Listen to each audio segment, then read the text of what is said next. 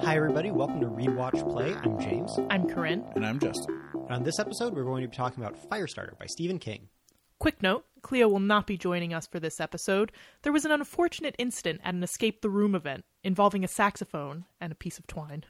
Fans of the series will notice we've been doing kind of a lot of Stephen King lately. Uh, not in our last series, but one before that, we had The Shining. Yeah, and I mean, I don't know. I'm I'm personally kind of happy about this because, admittedly, we should be differentiating as much as we can. But fuck if I don't really, really like Stephen King's work, kind of in general. I've always been a big fan. Um, that's just I have now read two whole Stephen King books, which uh, one of my very good friends uh, from like sort of my, my childhood will be happy about because she's always been a fan and I've literally never took taken any of her book suggestions. has she ever suggested either of these to you? no, Because I would no, love. she- Yeah, I, yeah. I Michelle was feeling. always like much stronger, like, like in into the horror The horror realm. king, yeah. So yeah, I was going to say, yeah, is this like that really awkward thing where like one friend recommends a thing to you and you don't read it, and then another friend recommends it to you and you do read it, and that first friend feels really bad, and then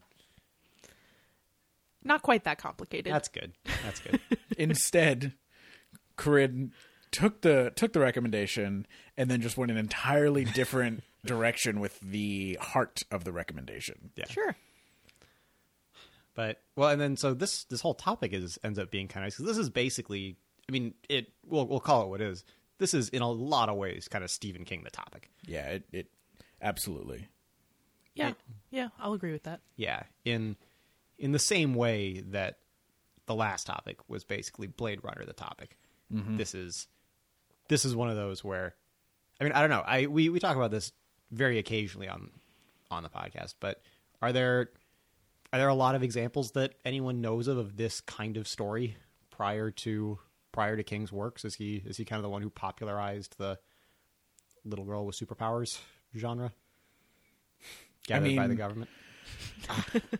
I, I should have I, should have looked for more words that didn't start with a G. I used superpowers instead of gifts. Missed opportunity. Come on, James. You know, Solicited children with superpowers kidnapped by shady agencies, Yeah, let's go with that. just as purposely. off-brand. um, you know, it's it's that weird off-brand animation company's Ice Queen to Disney's Frozen. right, basically. exactly.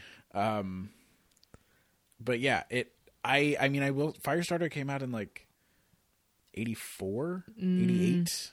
I think Mm. no, Shining the was movie. eighty four. The movie That came the out in '84. I think the book Oh, was it like did. So the book was early eighty, Yeah. early eighties then. Okay. Yeah, So yeah, oh yeah, because Shining I think was the seventies. yeah. But uh, And then I mean I don't know where Carrie falls. I mean Carrie's there's no government aspect to Carrie if I remember right, but that's kind of a similar. yeah, and I mean was Carrie was also King. No. Yeah, Yeah. Yeah. Yeah, that's right. but this is even more just if kind of balancing even just King's legacy. Right. I mean, because Yeah, The I- Shining, you've got a kid with superpowers. That's spoilers for The Shining. Yeah. I What mean, do I you mean, mean not really. spoilers? I All of our listeners are dedicated and have listened to every single one of our episodes. That's course. probably, that's back in the book of The Shining. Also, I guess Yeah. that's okay. you know, the, the back of the book description of The Shining is a kid with psychic powers. Yeah. So like, I think, yeah, But but so no, we're good. I I will yeah I think like Stephen King is definitely not the one who who had the idea I'm sure. Mm-hmm. But he definitely probably created the most recognizable and compelling stories that sort of turned this into a genre unto itself. Yeah, almost. Yeah, and it can't really be that old because it.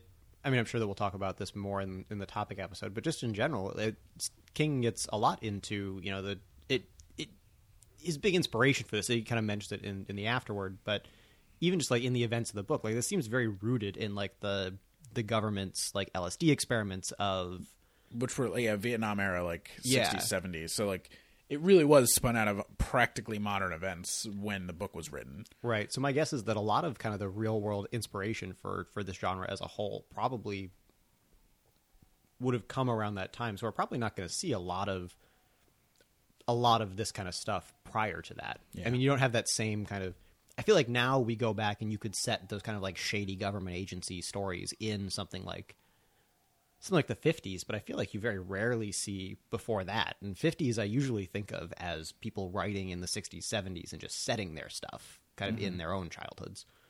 Um, Well, it might also go along with the fact that, you know, people, society, I guess, goes through different periods of more and less trust in their government. sure. And Yeah, and the Vietnam era was definitely a less trust yeah, Yeah. era. Well, in fifties, fifties would have been relatively fifties were relatively high trust. We were still kind of high off World War II at that point. Yeah. Um, but you know, and maybe that's even just kind of the thing. There's the the face of modern espionage or kind of shady government activity. It's usually something that I feel like you think more of as as happening kind of post World War II, kind of when you know, certainly getting more and more into the Cold War. Yeah. Yeah, so I mean, maybe even just from that perspective, we're we're unlikely to find a lot of stuff before that, even if we don't know about it. Might find bits and pieces and dregs and things that inspired these things, but this, I think, this really stands a chance of being one of the very early instances of this kind of story. Yeah. I mean, especially involving all of these specific angles, right? Yeah, You know, psionic stuff, children, and like shady government nonsense. yeah, yeah. So that's pretty cool. Another originator of a genre. Yeah, And I mean, I, I we we've talked around it in talking about the history of the book, but I mean, I will say, on top of being an originator of a genre that I am genuinely interested in, just as a genre, I really enjoyed Firestarter. Part of that comes out of me again being a big fan of King's prose, kind of in general. I, I I'll I'll use a phrase that um, I, I, I my old roommate and I throw around a lot, but in reference to I think it was Jay Z describing uh, Soulja Boy's music. It's like I I had fun to this record, like it was, it's wasn't world changing. It was a page turner, which you know is Yeah. kind of a. I feel like is neither necessarily like a positive nor a negative. It's but it, no, it was good. I had fun. Yeah, It it's fun it's book. the novel equivalent of you know a perfect popcorn blockbuster. yeah, yeah, but like one of the like a solid one. Yeah, like one that I come out of and being like I thoroughly enjoyed everything about that. Yeah. Right? It's not.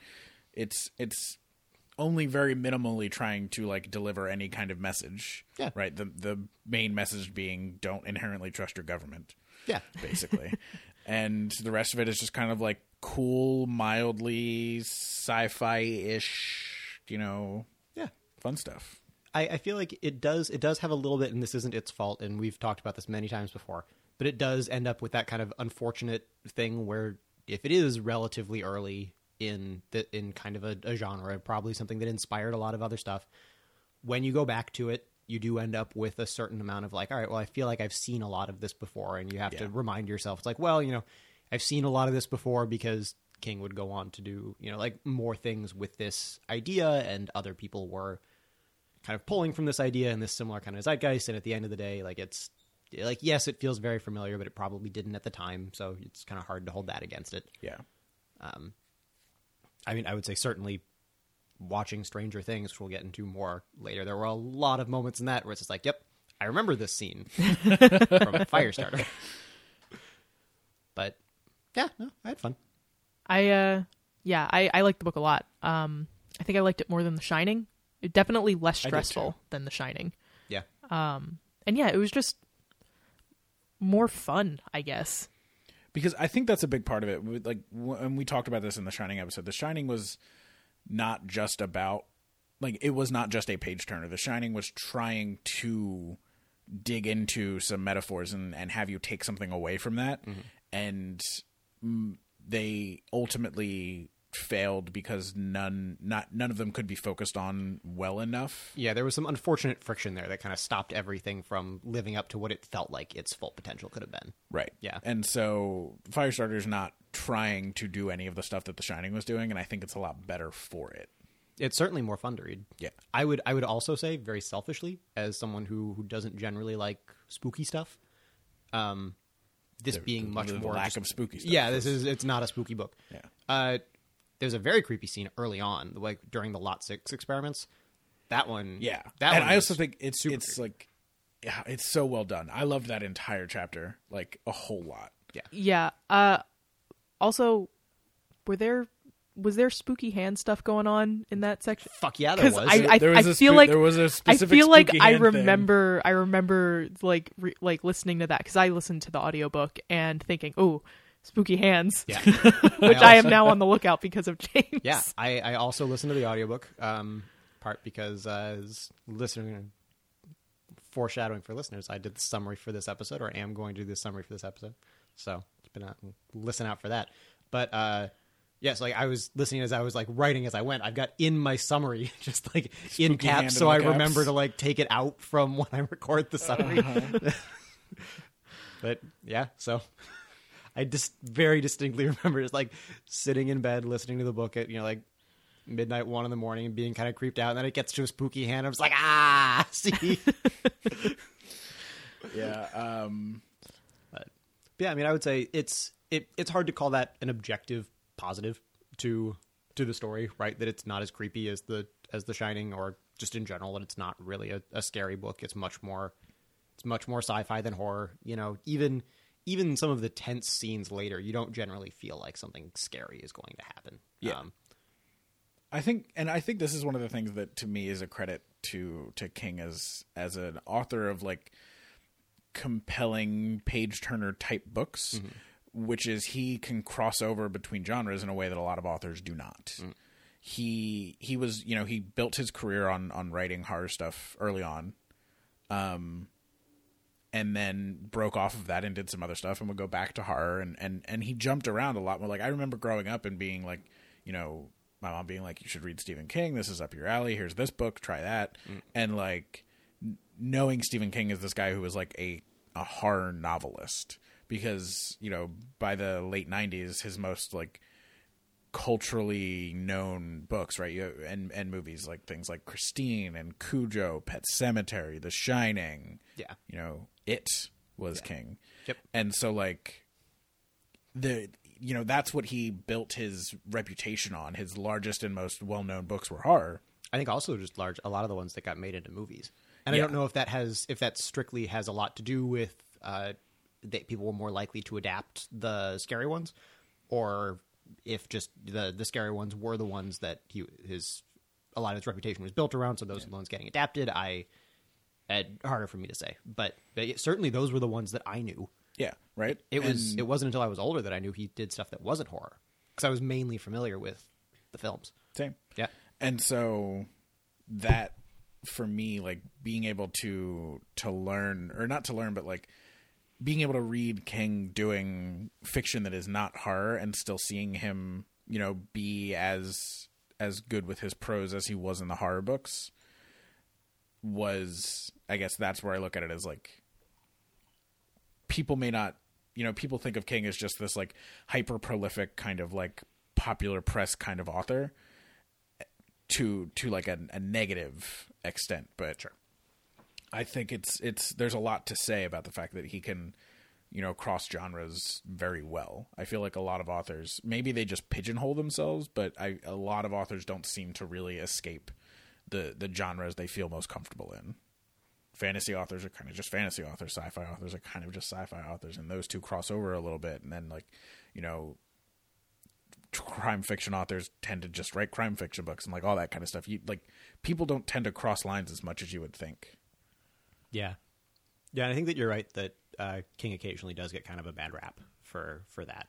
Um, you can't be you can't be that prolific and not have people almost like people just kind of look down on you for that I mean, there are not a lot of people who can write that much and have it still be worth reading. Exactly. Like, and that's the that's- thing. It's like Yeah. if you're just cranking out books like that, like they can't be good. That just doesn't make any sense. And King King manages to uh, to achieve an uncanny, you know, quality while maintaining that kind of prolific output. Yeah, it, he has a, a surprisingly high win rate, all things considered. Yeah.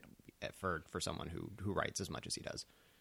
Yeah, and I think he's like obviously in like the moment to moment writing, he's clearly like a very talented, like compelling author, right? Like it, it. I would say, feel however you feel about a page turner, like it, whether that's up your alley, whether it's not up your alley. I think all kinds of like valid responses to that, but there is a there is absolutely a talent that is required to write something like that, and that he's able to do so so consistently is that's that's really very I don't know. I I imagine that would be extremely difficult to do. Yeah. So I guess the question is now, and I feel like I know the answer from all of you. Would you recommend this book? Absolutely. Yeah. I would as well. I think it's it's it's fun. It's an enjoyable story. Like I think Justin said, it definitely has the feel of of a of a summer blockbuster. Was that what you said? Yeah. Eh, more or less. I'm paraphrasing. Um, it's it's just it's just a good, entertaining story, and uh, I think most people would enjoy it. Yeah, I'd agree. I yeah, I think there's you know real strong reason not to read it. It's not great praise, but yeah, no, I, I, can't think of a lot of people who wouldn't like it, or Yeah, who I mean, wouldn't I at least like have a good time. I think a lot of the things that we've read, there have been glaring flaws that even though we have there have been things about the book that we we have really liked and we would even say like I would recommend this book in a general sense mm-hmm. there are very specific conditions right? And I would not recommend this book to x y or z people for x y and z reasons. And and sort of similar stuff along those lines Yeah, I think that's I think that's a good way to put it. I think it's a much better way to put what I was trying to get at with with what I said. I think the word is caveats. yeah Yeah. I think we recommend Firestarter without any caveats. Yeah, Whereas you know you go back to sci-fi noir and altered carbon, and it's like I would recommend this book, but Yeah. right we we don't have any buts for Firestarter. Yeah. And there was something like a little while ago where I, I thought Cleo put it really well. It's like, well, you know, it's like I like it's it's not that it's a bad book, but I wouldn't necessarily recommend it because there are other things that are similar that are like immediately and apparently better. It's like I, I can't think of anything else like this. I mean, I know what you're getting into as with as with everything, right? If you're sitting here, it's like ah, I hate enjoyable books. Then you know, You know, just don't read this. yeah, like I, at this point, you you know you better than we know you. But yeah, yeah. So yeah, fun time. Yeah. Cool. And with that, uh, do we want to roll into our summary and the spoilery section of the podcast? Yeah, but first we get to introduce our newly named next topic, which was going to be syncopated worlds. Yes. Yes. Yes. Yes. Yes, syncopated worlds. that first one's always the hardest. Uh, for this, we are we are really excited about this. We are going to be reading "Folding Beijing," which I believe is a novella that just Yes. won or was nominated for uh, Won. won a, a few awards. I I'm really excited about this. This was this was the big one that kind of got us rolling on this topic. So I'm really excited. Uh, anyway, reading "Folding Beijing," we are going to be watching Elysium, and we are going to be playing Bioshock Infinite. Um, recently re-released as part of the Bioshock collection, so that should be nice and easy for everyone to get. It's always one of the things we try and think a lot about when we're picking our games, so that'll be that'll be nice. Um, but yeah, so I think that'll be a lot of fun. I'm excited. Folding Beijing has been on my list for like months since I heard about it. I I literally kept a tab open on the internet of my phone with just the story and just been like, I have to read this at some point. I have to read this at some point. Haven't gotten around to it. Now we're going to be doing a topic on it, so I have to read it, and I'm very excited to be forced to read this thing that I already wanted to read. So for for clarity's sake, the reason that I thought it had been so long ago was that the the it's been around for like four years. Um, it was first like published on a like a like a message board for the author's university in in 2012, and then was published in a magazine. Um, and but it wasn't translated and released for for English audiences until um, last year Gotcha. or uh, late 2015. Uh, so it was up for a 2016 Hugo, which it won for best novelette. So I think that'll be a lot of fun. I'm excited. Yeah, that'll be a good one. But that is later, and this is now, and now is the time for summary. Away.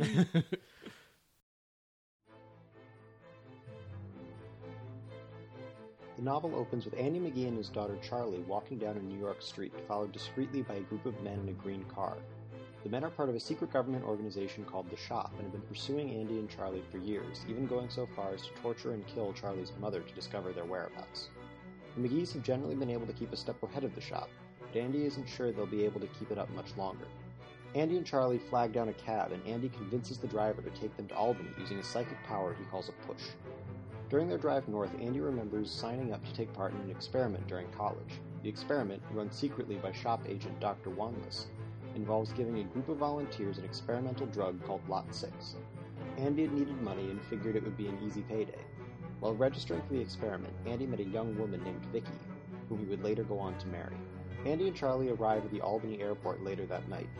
Pushing on the cab driver has left Andy tired, so Charlie needs to get money for food. Charlie uses her own psychic power to empty a series of phone booths of change, but her powers get away from her and she accidentally sets a nearby man's shoes on fire. Charlie returns to Andy and the two run from the airport, managing to hitch a ride with a passing driver just as the shop agents arrive at the airport and start investigating the incident. Andy remembers the day of the Lot 6 experiment. He and Vicky are given beds near one another, and are then each given a dose of the drug. Neither of them feel much of an effect right away, but across the room another subject has a bad reaction. Andy watches as the subject claws out his own eyes, then leaves a bloody handprint on the poster above his bed before being totally surrounded by staff. As Lot 6 kicks in, Andy and Vicky begin to communicate telepathically. Andy's memories of the experiment start to fade in and out. He recalls hearing the thoughts of some of the researchers and watching Vicky knock down dominoes with her mind. Andy wakes up in the experimentation room, the effects of Lot 6 having worn off, and is assured by the researchers that his memories of psychic powers are all just a dream brought on by the drug. However, Andy and Vicky compare what they can remember about the experiment, and Andy becomes convinced that his memories are real. Andy returns to the building that night and discovers his ability to push people into doing what he says. Inside, he finds the poster with the bloody handprint still hanging on the wall. The next day, he and Vicky return again to the building, but all of the evidence is gone. Charlie and Andy make it to a motel and decide to stay the night. After putting Charlie to bed, Andy remembers one of his friends tipping him off to the fact that the shop was very interested in the survivors of the Lot 6 experiment, and that they would be even more interested in any of the children those survivors might have. The friend suggests that the shop was very much aware of Andy and Vicky, but didn't realize that the two had kept their powers from the experiment, let alone that they had passed them on to their daughter. Andy recalls the fires that Charlie would accidentally set as a baby, and the fear he and Vicky had felt, not just that Charlie would hurt herself or her parents, but that the shop would catch wind of her powers. While Andy and Charlie rest at the motel, the shop is still trying to track them down. Dr. Wanless, who still works with the shop, but whose standing has fallen since the Lot 6 experiment, is convinced that the shop has seriously underestimated Charlie's power. He convinces Captain James Cap Hollister, who is in charge of the operation, that the only thing stopping Charlie from losing control of her powers are the mental barriers that Andy and Vicky established while she was young to stop her accidentally setting fires. Wanless accurately hypothesizes that the McGees had to teach Charlie not to accidentally set fires the same way that most parents teach their children to use the toilet. However, he is worried that the stress from being pursued and the need to use her powers to avoid capture is chipping away at that conditioning. Furthermore, he suspects that the powers are likely to grow exponentially as she reaches puberty. This convinces Cap to send John Rainbird, a shop assassin, to hunt down and kill Andy. The next morning, Charlie and Andy hitch a ride with Irv, a local farmer who invites them over for lunch. Andy is still too weak to use his powers, so he comes up with a set of fake identities. At the farmer's house, Irv and his wife Norma realize that Andy's story doesn't add up. Norma takes Charlie out to feed the chickens while Irv confronts Andy. Andy explains the situation, but the farmer doesn't believe him until Charlie returns to confirm the story. While Irv and Norma try to come to terms with what they're hearing, the men from the shop begin to arrive. Charlie senses them and panics, but Andy encourages her to use her powers to fight them off. When the men arrive, Charlie sets several of them on fire, causing the rest to run away. Charlie feels awful about the damage she's done and blames herself for Irv being wounded by one of the agents in the fight, but Irv assures her that she did nothing wrong and helps the two to escape into the woods. Andy and Charlie drive out to a cabin that used to belong to Andy's grandparents. After Charlie goes to sleep, Andy reflects on another time when he had to fight off the shop. He, Charlie, and Vicky had become too comfortable, and the shop had gotten wind of Charlie's powers. A group of agents tracked them down, torturing and killing Vicky, then capturing Charlie. Andy expended a huge amount of energy using his powers to get her back, and it took a very long time to recover. Andy and Charlie spend the winter at the cabin without being bothered. When spring arrives, Andy decides to tell the world his story. He isn't sure what will happen, but hopes that the national attention will keep him and Charlie safe. He sends a series of letters explaining the situation, but they are all intercepted by shop agents. Back at shop headquarters, Cap begins to consider what to do about the McGees. He starts to consider a plan to capture Charlie and Andy, using Andy to manipulate Charlie into going along with their research. Rainbird agrees to help with the plan, with the condition that he be able to work as a kind of mentor to Charlie after her capture, then kill her when the time is right. Rainbird and a group of shop agents capture Andy and Charlie as they leave the cabin, hoping to make their way back to New York City. The McGee's are taken back to the shop as prisoners. At first, Charlie is given drugs to prevent her from starting fires to escape, but the agents realize shortly that she refuses to set any fires at all, whether to escape or to help with their experiments. Meanwhile, Andy is kept under a heavy dosage of medication to prevent him from using his own powers, and he gradually slips into a state of sad complacency. Months later, a blackout at the shop causes Andy to miss a dose of his medication. During this time, he regains just enough of his powers to push himself into dropping the addiction he's developed to the telepathy blocking drugs. Meanwhile, Rainbird, who has been posing as Charlie's orderly, pretends to be afraid of the dark, scared by a semi fictional tour in Vietnam. Charlie lets her guard down and reaches out to him, sensing a kindred spirit. She tells him her entire story, but continues to refuse to light fires. Andy bides his time over the following few months, pretending to take the drugs while secretly disposing of them and hiding his power. Rainbird continues to build a relationship with Charlie and eventually convinces her to participate in the shop's experiments, under the pretense that, eventually, she might be able to see her father. Andy is forced to accelerate his plan when it becomes clear that the shop is ready to officially write him off as a lost cause. He pushes one of the scientists to extend the tests by a period of months, but Andy's control over his powers isn't as precise as it used to be, and he ends up causing a ricochet in the man, drawing an unconscious association into the foreground of his mind that eventually becomes an obsession. Within a few weeks, the scientist commits suicide, pushing up the time frame for ending the experiments even more. In the ensuing commotion, Andy meets Cap and takes the opportunity to push him into telling Andy about Charlie. Charlie continues to take part in the shop's experiments, honing her powers and getting more and more frustrated that they won't let her see Andy. Finally, she gives the shop an ultimatum no more fires until she is allowed to see her father. Meanwhile, Andy continues to work on Cap and sets up an opportunity to escape with Charlie the following week. He pushes Cap to set up a flight to Chicago and instructs him to pass instructions to Charlie to meet him at the local stables before their escape. Unfortunately, this much pushing also causes a ricochet to begin in Cap, and he becomes consumed by a previously latent fear of snakes. Following Andy's directive, Cap gives Charlie a note that reveals Rainbird's identity and intentions, and instructs her to meet her father at the stables on an assigned day to escape. Rainbird sees the security footage of Cap and Charlie's interaction and figures out that Andy must be behind it. On the day of the escape, Rainbird moves to intercept Charlie at the stables. He tries to convince Charlie to go with him, but Andy and Cap appear before he can. As the four stand off, the ricochet in Cap hits a breaking point, causing him to break down, startling everybody. Andy pushes Rainbird, making him jump from the stable's loft and breaking his leg. Rainbird shoots Andy in return. He tries to shoot Charlie, but she melts the bullet before it reaches her and sets Cap and Rainbird on fire. The flames quickly consume the building, trapping Rainbird and Cap inside. Charlie goes to Andy and finds him dying. He insists that she run away and burn the shop behind her. Charlie fights her way out of the compound, burning buildings and agents as she goes, and escapes into the woods. Days later, she arrives back at Irv and Norma's farm. Charlie stays with Irv and Norma for several weeks, but realizes the danger she's putting them in, and decides to leave. She wants to follow through with Andy's plan to tell the world about her powers, and the following day she leaves for New York City to meet with the writer at Rolling Stone. And we're back. Woo! That was then. This, This is now. is now. This is now. All right. That was now. But now this But is now this is now. Yeah. Right. Okay. Right. Great summary. Thank you. You're so welcome. I've been working on it. I figured.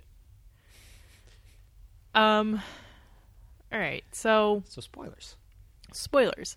I hate John Rainbird. Uh But like in the way that you should hate John Rainbird, or like you hate the character of John Rainbird, like like you hate how he's. Do you hate how he's written, and you don't like the character as a as a character, or do you not like the? Here's the You know what thing. I'm I trying to get at? think. I yes, I do. I think that I hate him in the way that you're supposed to hate. Uh, hate his character the because character whose only purpose is to kill a child. who like specifically wants to like befriend this child under false pretenses and trick her and is like gross and manipulative and also just really really wants to kill her like do they ever explain why he's got such a hard on for killing this kid? hard on is a great way to describe that because that is absolutely the the He the- definitely eroticizes death a little bit. Yeah. Um. He. I mean, there's that whole scene with Wanless, right? When he kills Wanless, and and the the minimal amount of sort of depth that you get to Rainbird's character is he has this this obsession with what happens to people, like what the afterlife might be. um, what happens to people as and when they die, and and being able to understand that without dying himself. And so the way that he kills Wanless, it's implied that that is the way that he kills as a you know a hitman for the shop, kind of in general, where he will get up close and personal with his target, and he will kill them while looking into their eyes to see to try and get a, an idea of what it is that they're seeing, right? What it is that they're feeling in those moments. Um, and the Joker. Yes, No, in in the Dark Knight. Yeah, yeah, you yeah. know what I'm thinking of. You can tell a lot about a man by the degree to which he reprises uh, Joker scenes from The Dark Knight. yes, uh yeah he's you know he he really wants to to understand what it is to die and pass on without having to do it himself like before he actually does it himself and and he becomes he seems to become completely obsessed with this he's again he is this imposing sort of emotionally empty man who who basically seems to have one goal and it's this. And he doesn't care about anything else except his shoe collection. Do you do you think that rainbird being native american is is inherently a negative? See i'm i'm always willing to sort of celebrate diversity and i i love when people when like women or or minorities can be villainous without being villainous in an, in a way that is like inherently disparaging to them as a as a as women or minorities, right? You know what I mean? Like Yeah. having more deep female villains is something that a lot of people clamor for because villains can be as compelling as our heroes and it's something that that we don't see, right? And on on that hand it's interesting to me, but is the way that he is as a character like create that negativity of him being Native American? here's the thing. I can't off the top of my head name a whole lot of like well done Native American characters I I, in I don't think I can culture. name any off the top of my head. Clearly, you haven't read the Twilight series by That's National true. Treasure Stephenie Meyer. That's true. I mean, joking aside, uh, Yeah, he's a well done character, Yeah, and it's- they it- actually cast a Native American actor to play him in the movies, which like props to all of that. Um, but the thing is, is that it's not great when the only times you show up is a negative one. Um, so I agree that Rainbird is a is a well done character, but it's probably not great that he's there as a villain. Now, I am not by any means Native American, so if you are listening to this and you are and you really like Rainbird, like I certainly I have nothing to say about that. But as speaking speaking as someone who is minority person in other ways, uh, it's not great when your only representation is a negative one. I mean, better than no representation at all. It's and I mean debatable. again, it's it's.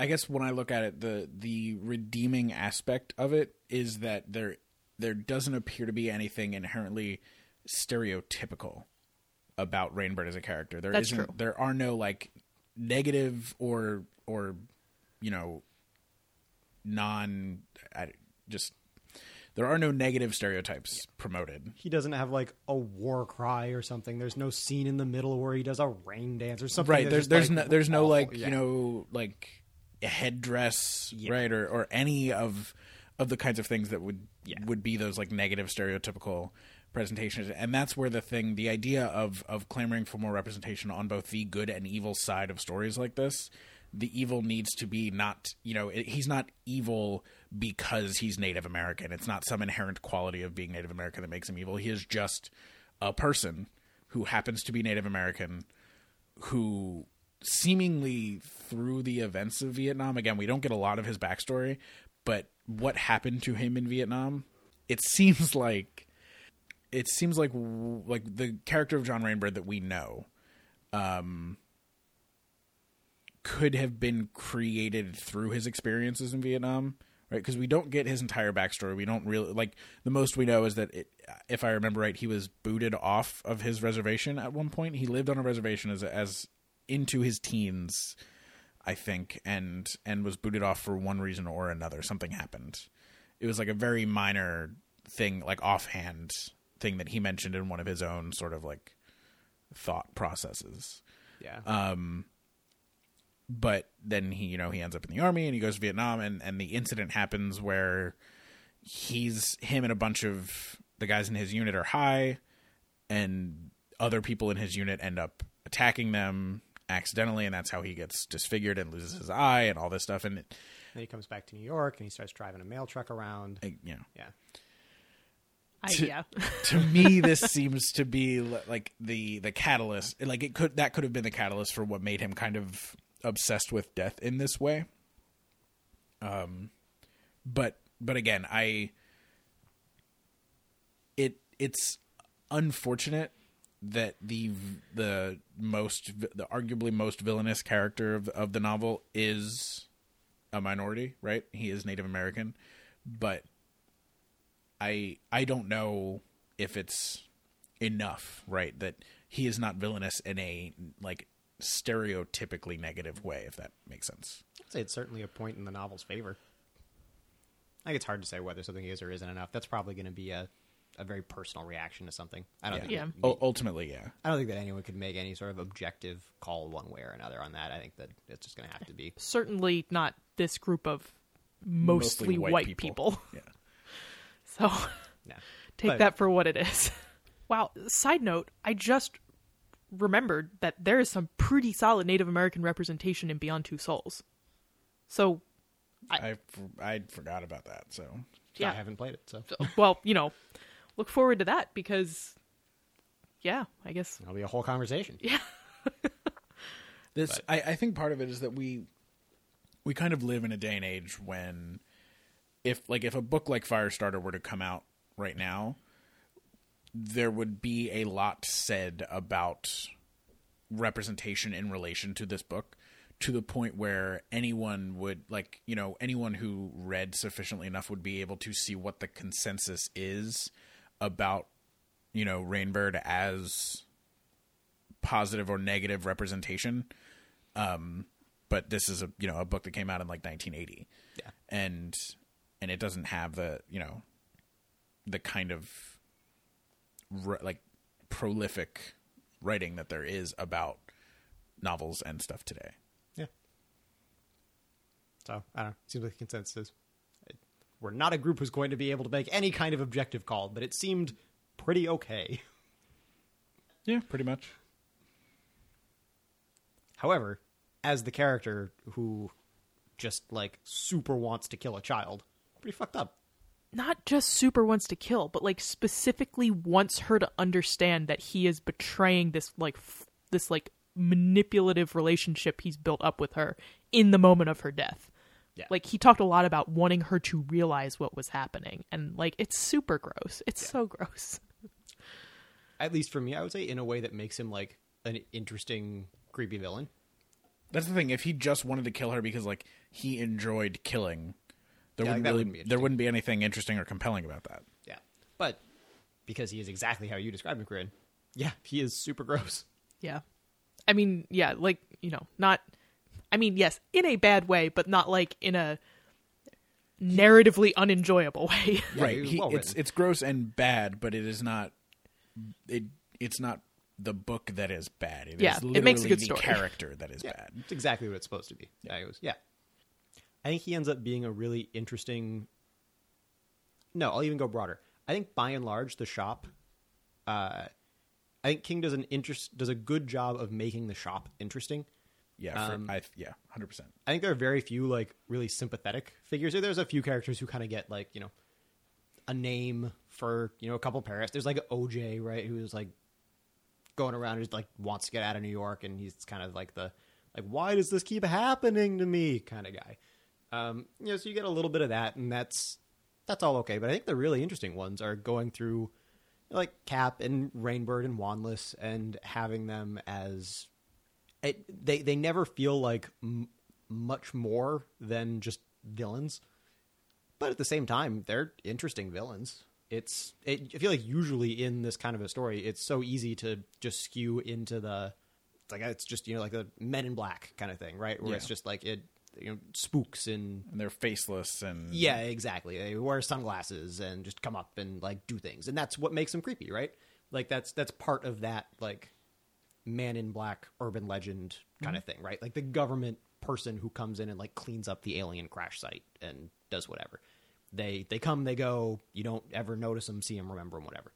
Um, I think that it's kind of a it's a neat take to have to have them be the point of view characters for I want to say maybe a third of the book altogether. I feel like it's not quite half, but it's a bigger chunk than Uh, maybe maybe like a quarter. maybe a quarter. I'd Yeah. say yeah, quarter feels right. Yeah, Third feels like too much. yeah, but a solid chunk of it though. Yeah, um, and I mean, I like I will say that Rainbird is pretty overly despicable, and I think a lot of the the base level guys who we get we we don't get enough insight into them to to feel anything but you know sort of like gross about them. Also, yeah, they're pretty. Um, they're pretty shallow characters, which is fine. I don't think they're meant to be more than that. No. Uh, I I think Cap comes the closest to being like almost relatable and and mildly sympathetic. Like he's he's very much just sort of this guy who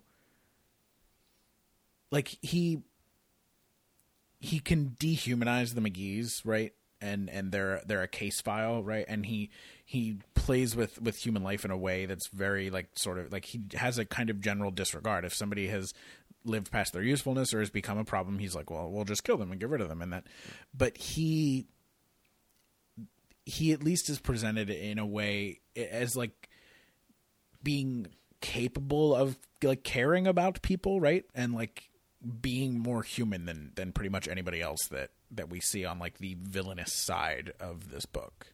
Yeah, I and I think that dehumanization is a really good point to make because I think that one of the real successes of those shop chapters is the extent to which Steam uh, that the extent to which King manages to really make uh, like secret agent government work with people with psychic powers into a desk job. You know, like uh, the degree that he does that, I think is a lot of fun. And I think that you know there are a lot of parts in the book that I think feel like they are intended to be kind of funny. Um, and for me, a lot of those was just like dealing with Cap and just kind of the way that he would talk about this. And it was like, oh yeah, you know, when he would talk about all these other things going on, and each of those other things was like some kind of madcap psychic adventure, right? Yeah. And he's just like, oh yeah, you know that crazy Doctor Wanless and all of his crazy LSD experiments where he like drove people crazy and killed some people, and there was a guy who like ate himself and blah blah blah.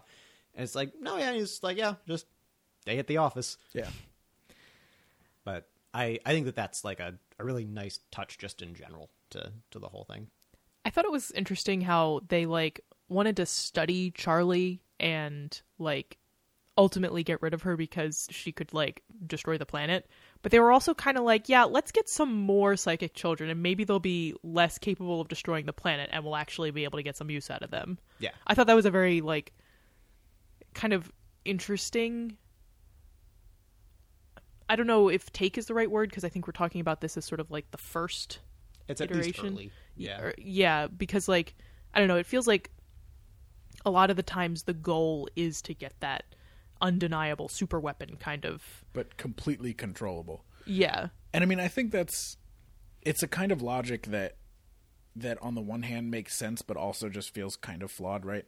I just there's there's a very similar thing in the first Mass Effect, which I've just been replaying, um, where there's like a, a race of aliens that almost took over the like the universe, and they were they were stopped and then this group finds an egg that has one of them in it and they're like oh well the, the you know we can hatch this egg and then we can clone them and it turns out the egg's a queen and it's like oh even better we can just have this queen birth a bunch of these alien babies and then we can separate them and then we can control these babies and then we can turn them into our own army And there's no way that could ever go wrong. Right, exactly, right. And it's it's the same thing. They think if if Charlie is truly a mutant and could they could, you know, have her birth more psychic babies and then take them away from her and raise them themselves that they could create perfectly controlled weapons and it's like, yeah, what could go wrong?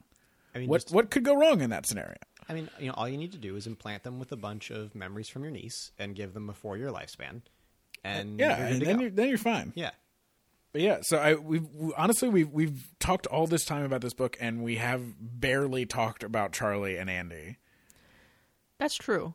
Um, I I think I mean I a part of it for me is that I think all of the main ensemble cast of this book, like this book is arguably about Charlie and Andy, 100%.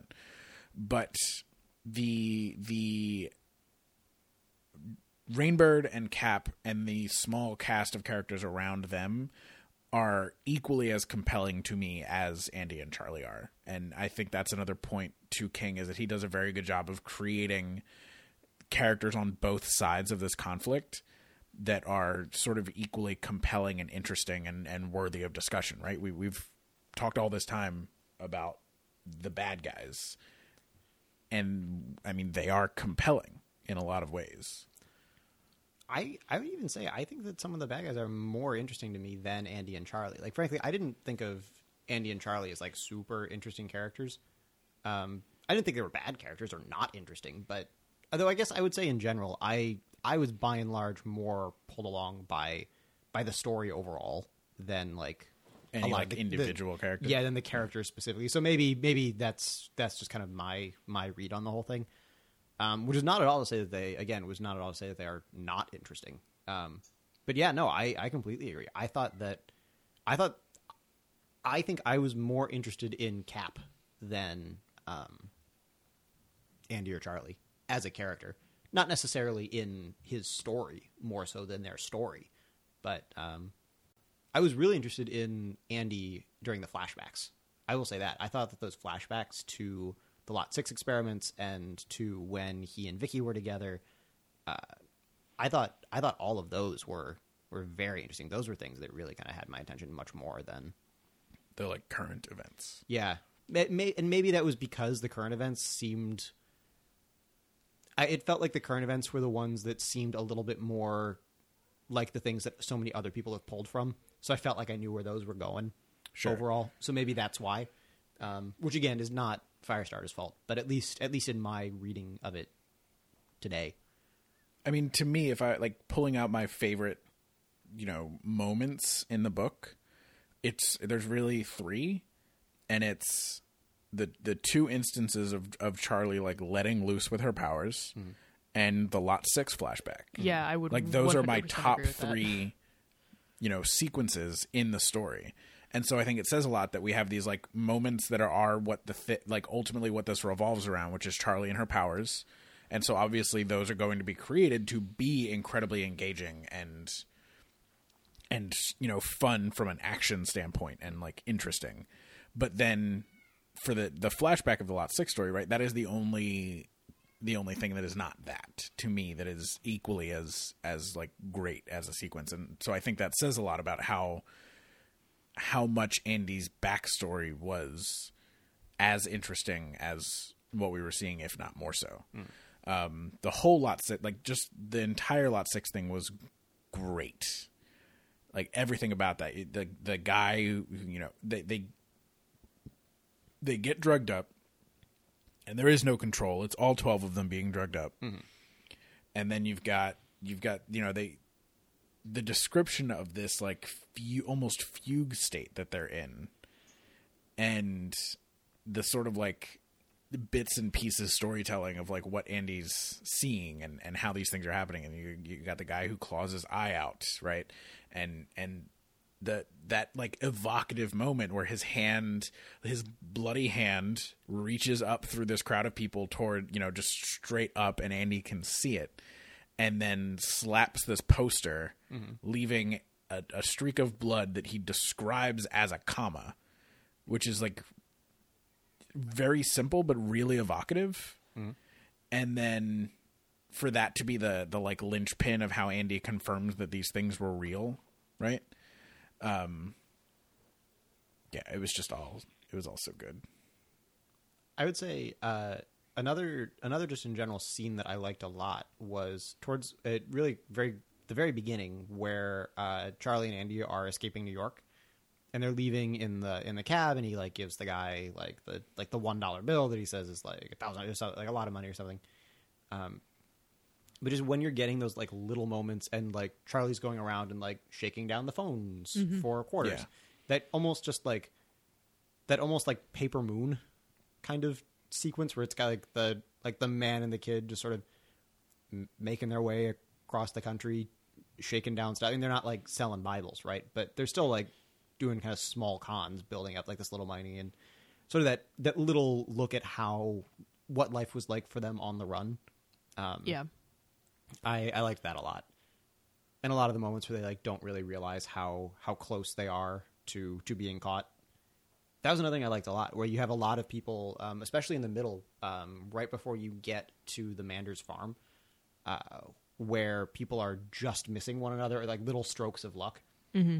I, I think King does a really good job of doing. I think the the the like the prose equivalent of in a movie where you would like see a car go by and you know that the green like you like the camera like goes left following the the shop agents and then like a green van goes by and then the camera like tracks the van and you see that like Andy and Charlie are in it like something some little thing like that where you see like people just missing one another um I think that King does a really good job with like making those little moments and those little kind of Dramatic irony. yeah, I believe.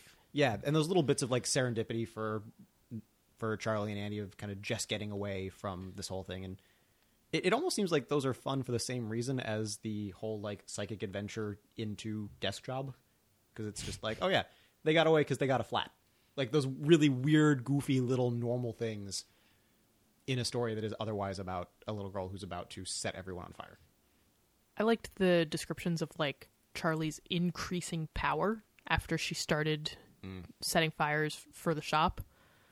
Oh man, the test sequences were so good. Yeah. When when the the the the wall, Yeah. right, the concrete wall, just exploding bricks and and uh, mortar melting down the side of the wall like molasses.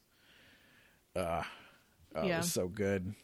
I wonder like at what I mean I guess you know the the book does explore this to a degree but you got to feel like you got to feel like you know these experiments are happening and somebody had to have said like we've we can't control this anymore like we're still alive because she's being cooperative but like that's about it Yeah, over uh, and that's the thing. It's the one thing to me is that like they're so caught up in like testing this and testing our limits and all that that the the thing that Rainbird fucking used as a motivator was like, well, listen, if you want to learn how to control it, you got to practice. Like she's getting better and stronger and like so not only is her power growing, but she's more capable of controlling it.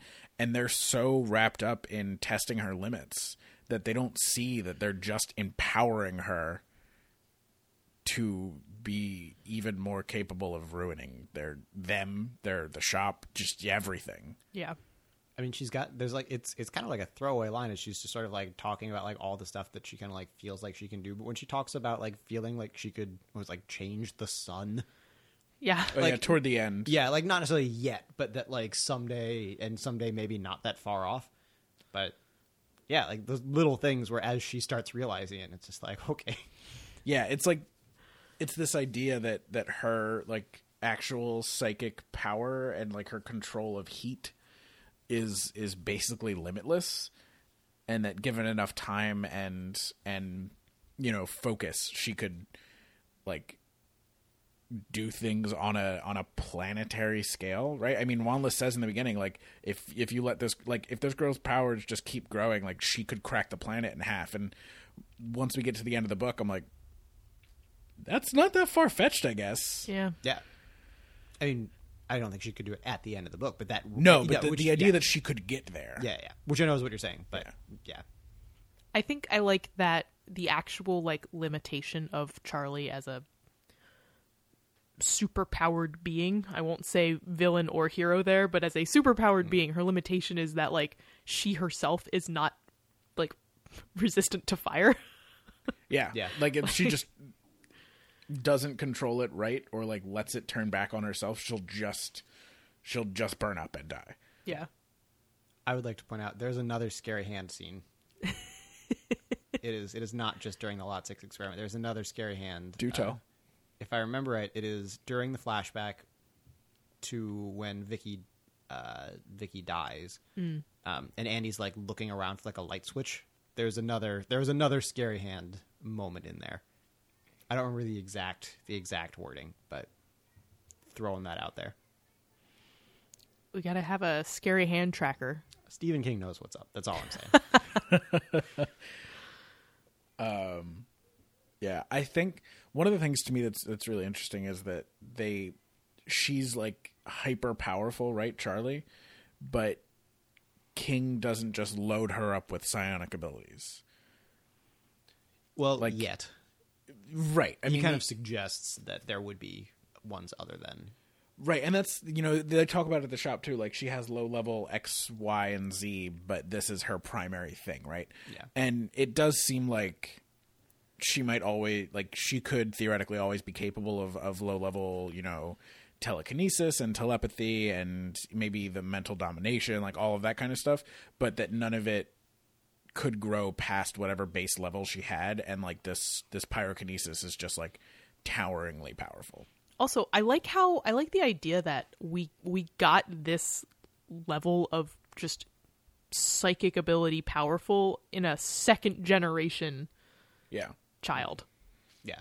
of of this. and a second generation of like two like m- very weakly psionically powerful people by all accounts. Who I weren't mean, even born with them. They just Right, got were just injected given with a drug one day and, and it suddenly apparently just mutated. Yeah. their something. Their Yeah. chromosomes. They they always talk about it at a chromosomal level in the book. That like it it mutated their chromosomes and they were able to pass this on to uh to Charlie. Yeah. I mean, yeah, that's that's a, it would have to, right?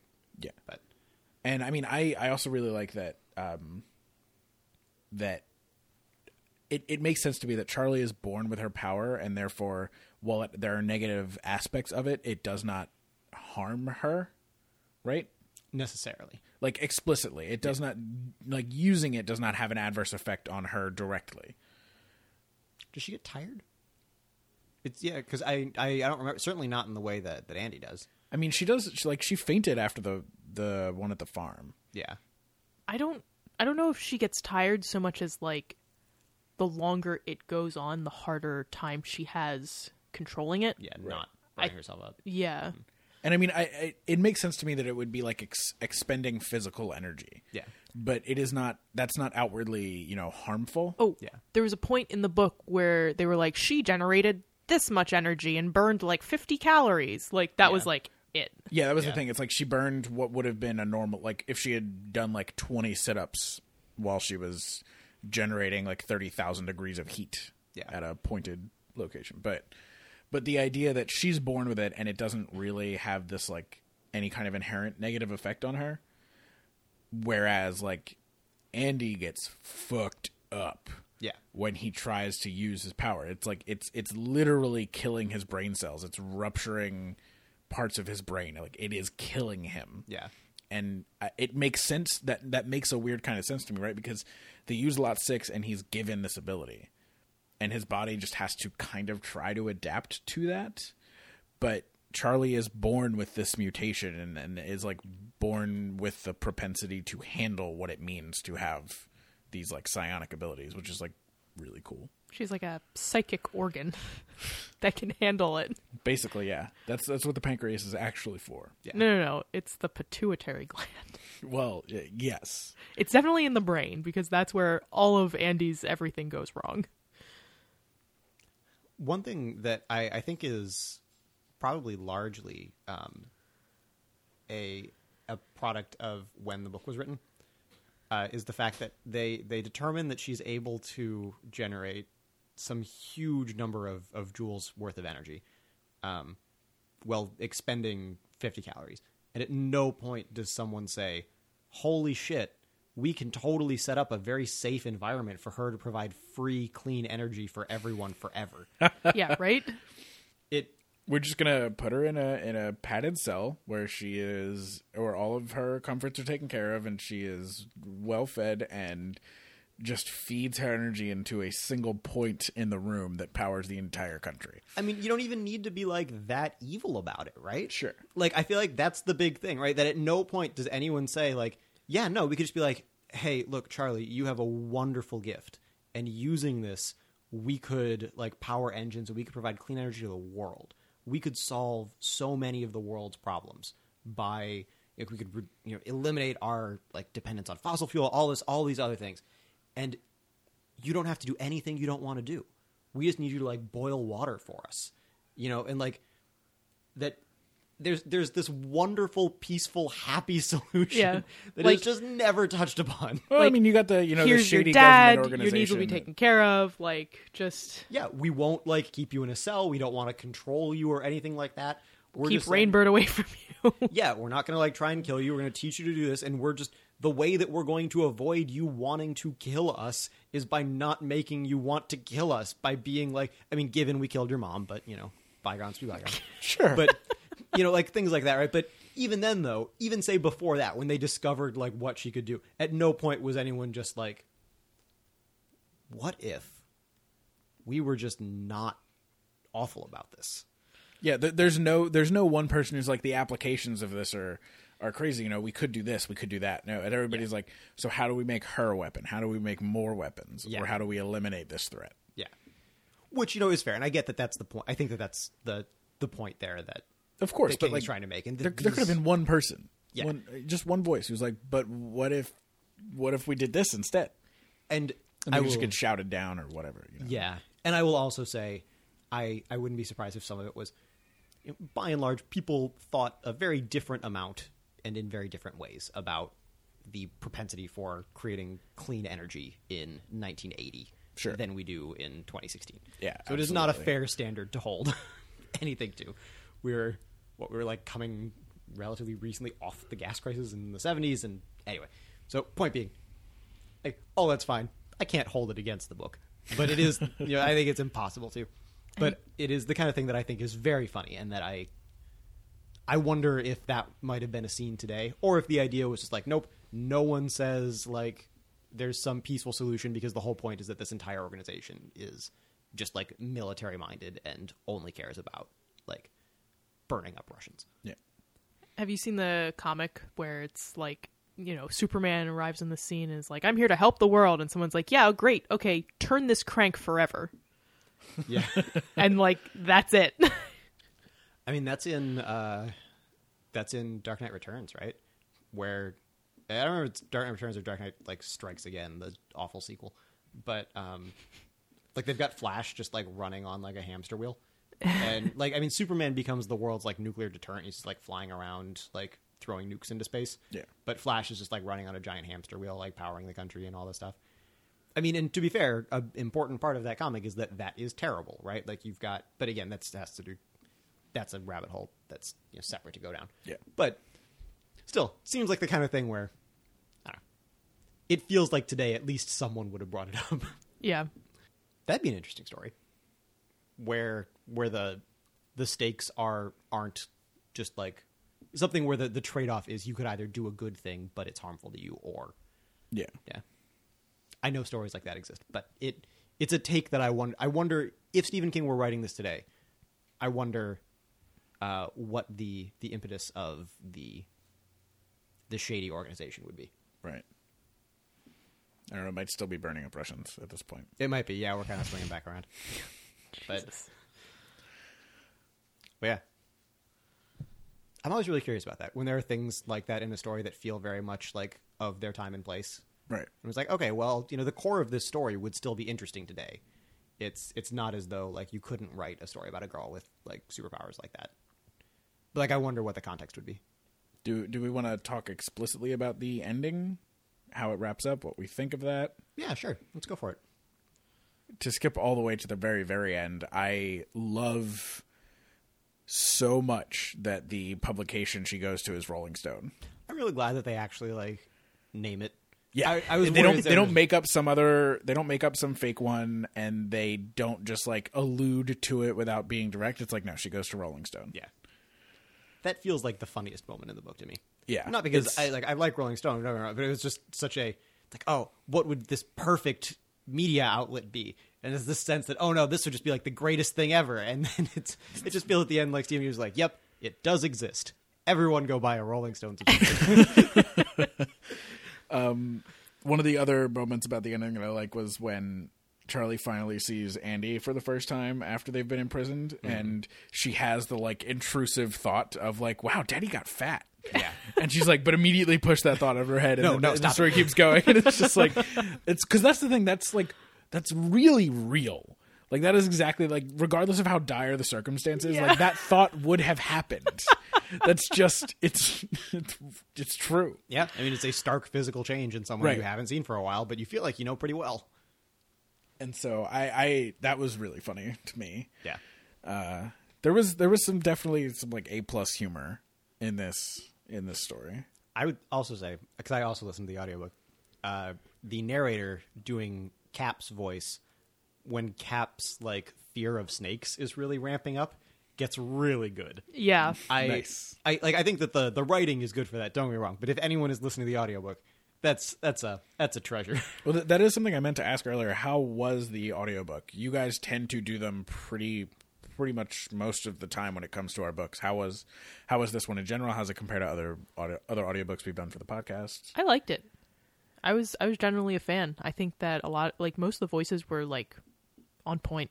Was it a cast? No. No, It was just one guy. narrator. One guy. It weirdly switched it sounded like it switched to a completely different person, weirdly somewhere in the middle. Yeah, I wasn't sure. But I don't know if it did or if they just like needed to re-record a section Yeah, so it just mm. or sounded something. I don't know. But that I mean that's not even that's not even really a negative. It's just like a quirk. different. That's the thing. Yeah. Yeah. Yeah, it's really weird. I, I used to listen to a lot of audiobooks just in general. Now I listen to audiobooks almost exclusively for our podcast books, but I also now consume our podcast books almost exclusively as audiobooks. Um, I just kind of like a weird trend I found myself falling into. But Right. yeah, I, I agree. I thought it was I thought it was good. It was fun. Narrator did a good job. Uh, I listened to the entire thing at one and a half speed. Again, not something I ever I ever do when I'm listening to audiobooks. Not for not for this, Right. but um, held up at that, so that's always good. Oh, I I always listen to things at one time speed. I don't know. I just I guess I I have enough things that I can do to like occupy myself while listening that it never feels like I have to like get through things. I, I will be the first to say I started this when I thought we were recording last week, um, so I thought I had much less time to get through. The oh whole yeah, thing. that's right. There was that point where you were like, "When are we recording?" I was like, "Oh, you know, the 11th." Wait, what day is it? Not the 11th. This is this is not that day. The 14th. yeah, but the, yeah. So the seventh. yeah, yeah. but yeah. When at point being, I thought we were recording last week, so I thought I had way less time to to get through it than I originally allocated. Anyway, point being, um, but yeah, no, I thought it was good. Uh, like I said, I I do especially. I think he just in general does a really good job with with Cap's voice. I think he does a good job with everyone's voice, but I think Cap especially. Um, but God, it gets really good when he starts talking about the snakes. He's just like, oh, yep, better close that drawer. They hide in there.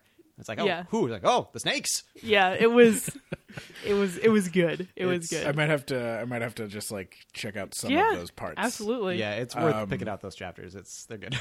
Speaking The- of the the um what did what did Andy call it?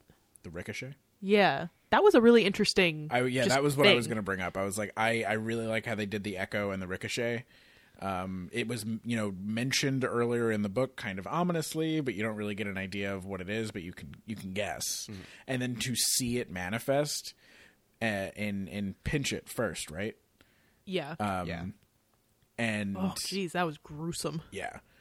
Uh, and then, but I like how you just get flashes. Like it'll just cut to Pynchot, you know, back at home and and under the effects of this ricochet, and then back to the main story, and then and then back right, and then to see it happening like much more slowly to Cap. Um, I just I, I thought it was a really cool idea of being like this like side effect of the mental domination, and and I thought it it worked really well Yeah. um to get back to the the ending like how how do you guys feel about how it concluded like you know like rainbird's death the the shop's destruction andy's death um I think it all wrapped up very neatly, but I think that's kind of what I wanted out of it. Like I didn't want I didn't necessarily want this story to end with like Charlie In, like, dying or getting or- recaptured. Yeah, I I kind of just wanted it to all tie up nicely and for like something good to happen to Charlie at the end of it. I feel like it wrapped up how I wanted it to, and I didn't. I wasn't looking for something like super complex or edgy or yeah so, sometimes you know a book like this will happen and you'll be like oh that ending was too neat Yeah. Right. And this was a very neat ending, but it was it felt like the right ending. Yeah. I Yeah. agree with that. I mean, the ending was also like, girl uses superpowers to literally obliterate a government compound. Like, you know, And all of her problems are solved. yeah, right? like, man, I wish I could solve all my problems by arson.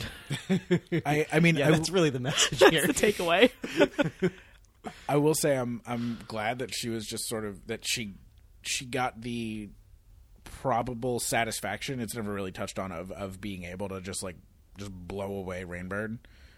Just like pour all of that heat out at him and just basically melt him. I don't. I think melt is too soft of a word. Like, I mean, she basically disintegrates him. yeah, like, but it's mostly it starts with his flashpoint of a his human skin, being. right? Just starts like starts kind of slawing off, right? It's like his skin melts and then he's disintegrated. Yeah, Is basically what ends up happening. I imagine it a lot like the end of Raiders. Yeah, Yeah. yeah, I could see Ah, that. yeah. That's that's more or less how I saw it. See, I saw it starting like that, but then Yeah. instead of continuing to melt, he just like starts turning to ash. I that's probably closer to what was described in the book, but once I start watching that movie in my brain, Sure. uh, I mean, how do you stop? I don't stop until I'm through Last Crusade. But yeah, so I, I on the whole, I thought the ending was really satisfying. I thought that whole sequence was also just really well written, jumping to different characters to to show every all the like panic of all of the shop people. yeah, Yeah. like, Um, like, uh, like OJ. OJ, who's just the first sign of trouble is like, I'm gone. Oh Bye. yeah, no, but yeah, the, the- one of the uh, other really the the ending had a lot of funny moments. Yeah, it really and did. one of the one of the good ones was the the critical alarm starts sounding right, and like he's up at some break room playing a game with with a couple other guys, and he like has his hand on his gun and goes to get up, and he's like, and then it's the announcement. He's like, "It's the girl. I it's it's she's she's loose," and he's like, "Uh uh Nope, I am not doing that," and just puts his gun back in its holster and sits down while the other guys like run off. Yeah. And then, like you know, in the next five minutes, he's like, "Oh no, fuck, I'm getting out of here," and he just takes off. yeah, I also like um very specifically that Charlie was turning her powers away from harming people who didn't really deserve it. Like she was destroying everything, but like I think she very specifically like kept her the the the heat away from like the secretaries, for example, who were Yeah. who were all like sort of fleeing together. And yeah, yeah. Did she do something to that one person who like was awful to her as she was escaping, or did she let her go? She didn't do anything to her. She Yeah. thought about burning her up and then yeah, decided didn't. not to. Yeah, I kind of, I was very 50-50 on that in terms of what I wanted out of it. Because like I, there would have been a certain amount of satisfaction to Charlie deciding to just burn her up, but it also would have like irrevocably, irrevocably changed not Charlie as a character, Oh, I think it would have. Well, Well- the thing is, I mean Charlie as a person. Like, it wouldn't change how I think of Charlie as a character, but it would change her. Oh, for Like, me, it- absolutely. Gotcha. For me, it would change how I think of Charlie as a character, but at, it largely though in that because for me the big thing that does feel open ended about the ending because I agree that it is by and large very neat and very easy in in a lot of ways, um, but I also agree that that's actually kind of what I wanted out of this. It's it's not the most like broader artful ending I think, but um, I I think that you're I completely agree that uh, that's that wouldn't have fit the book. It would have Yeah. been weird. It would have been a weird thing to throw at the end. It would have felt I don't know wrong. But um, the big thing that is open to me is so does Charlie like spend her life on the run now? Does Charlie like just keep buying like cheap houses that she just burns down every so often until she hopefully gets old enough to get her powers under control? When like if she makes it to old age, does that like do her powers diminish? Do they keep growing? Does it hit a point where she's like older and not super in control of like herself and her facilities and she's just like burning shit down forever? But She she crosses to like 80 and senility really starts to sink in, and it's just. I mean, they compare a lot of it to Yeah. bathroom training, right? Which I think was a, I thought was a really interesting thing to throw in there. Um, Yeah. I yet another one of those moments where uh, Stephen King, being a parent, I feel like becomes Yeah. a parent. Um, ah, but um, uh, uh, for those of you not in the room, Justin's uh, pop filter did not think that joke was very funny. um, but so it for me though, the big thing that so I feel like all of those are kind of like the big longer term questions.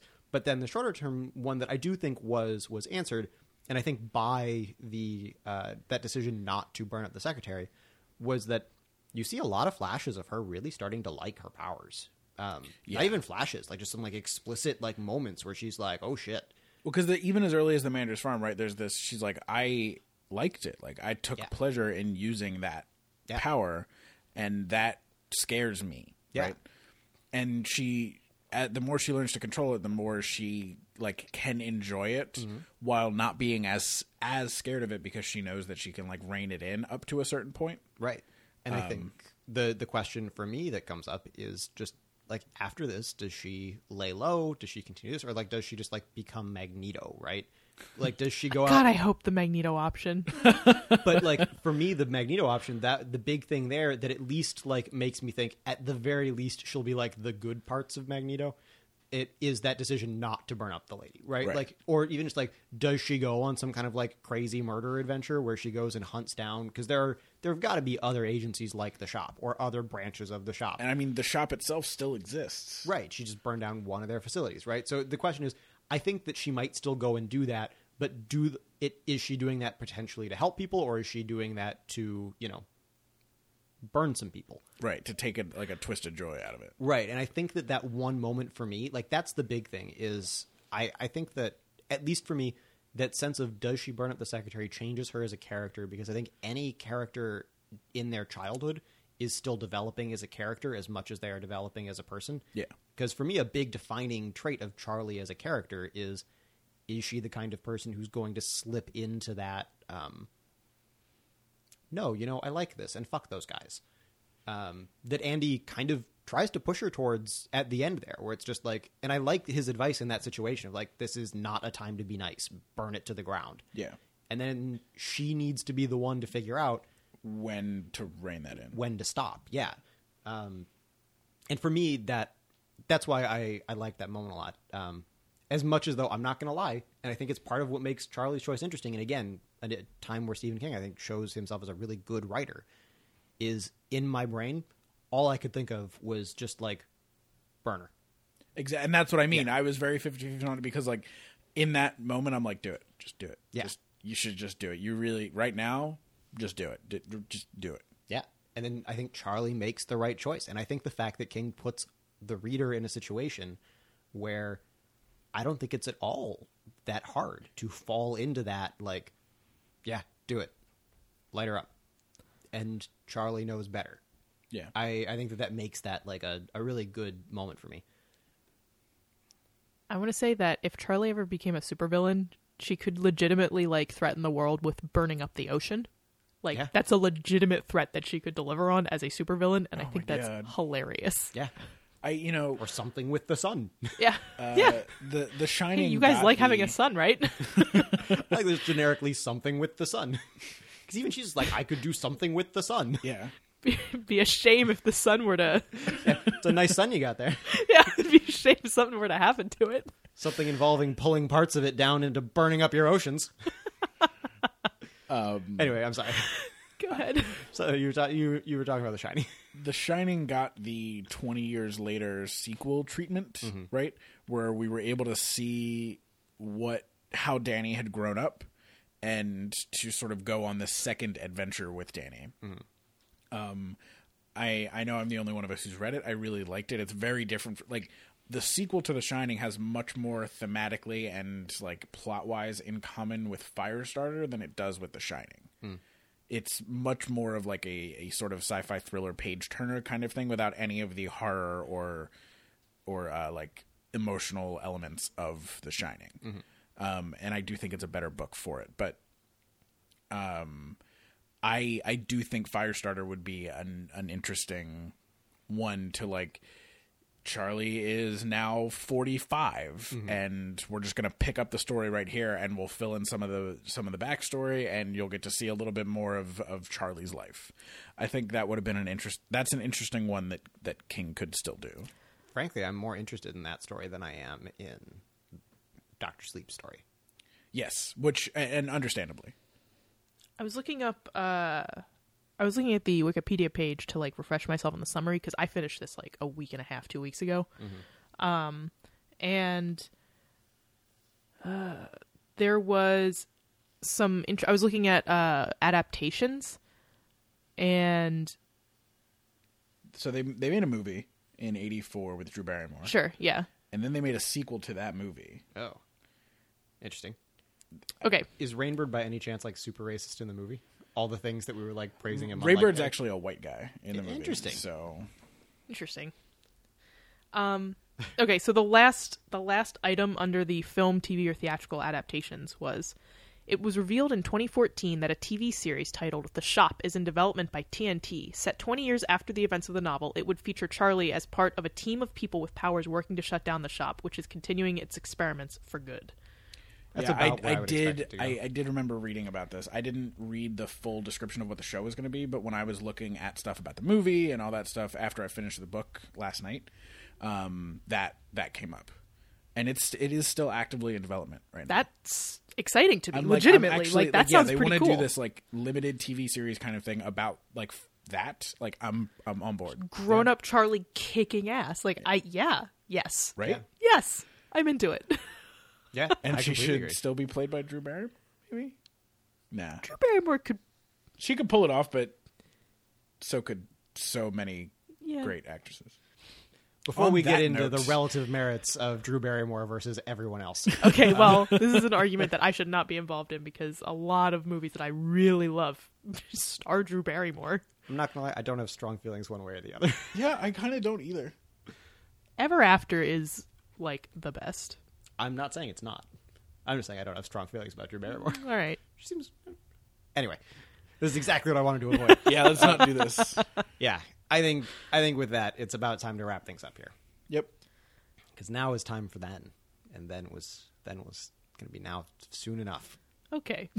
Look out for that TV series that might be coming out of TNT sometime. That sounds super interesting, and I'm excited. Yeah, it could be fun. Called The Shop. And uh, look out for our next episode. Yeah, exactly. Our next episode is going to be about Stranger Things. You've got a little bit of time left to finish watching that first season. If if you have not yet, we're doing the entire thing. After that, we are going to be getting into Beyond Two Souls, or oh, Ellen Page the Game. that's right. I, we're working really hard to get that title officially changed. Sorry, I was thinking about what Cleo might be doing for next episode. I got distracted. Uh, and after that, our topic episode. We're going to talk more about this. We're going to talk about those other things. We're going to talk about all kinds of stuff. Yeah. Yeah. Apparently, Native American representation because they're yes. in Beyond Two Souls yeah. as well. Yeah. Navajos, not Cherokee this time. Gotcha. Just throwing it out there. Good to know. I have no, I don't know. I know nothing about Beyond Two Souls. I haven't even All started. right. Um. All right. Cool. See you then. Bye. Thanks for listening to this episode of Read Watch Play. If you want to help us out, the best thing you can do is tell your friends about the show. You can also rate and review us on iTunes. If you want to find us on social media, you can follow us on Twitter and Instagram at RWP Podcast. Like us on Facebook at facebook.com slash RWP Podcast. Check out our Tumblr at rwppodcast.tumblr.com and look for our game streams on twitch.tv slash RWP Podcast. Spinning pinwheel of okay. We have a very tiny waveform. Something is. You're a tiny waveform. I said we have. And I responded with a completely wrong statement. I don't know what's confusing about this.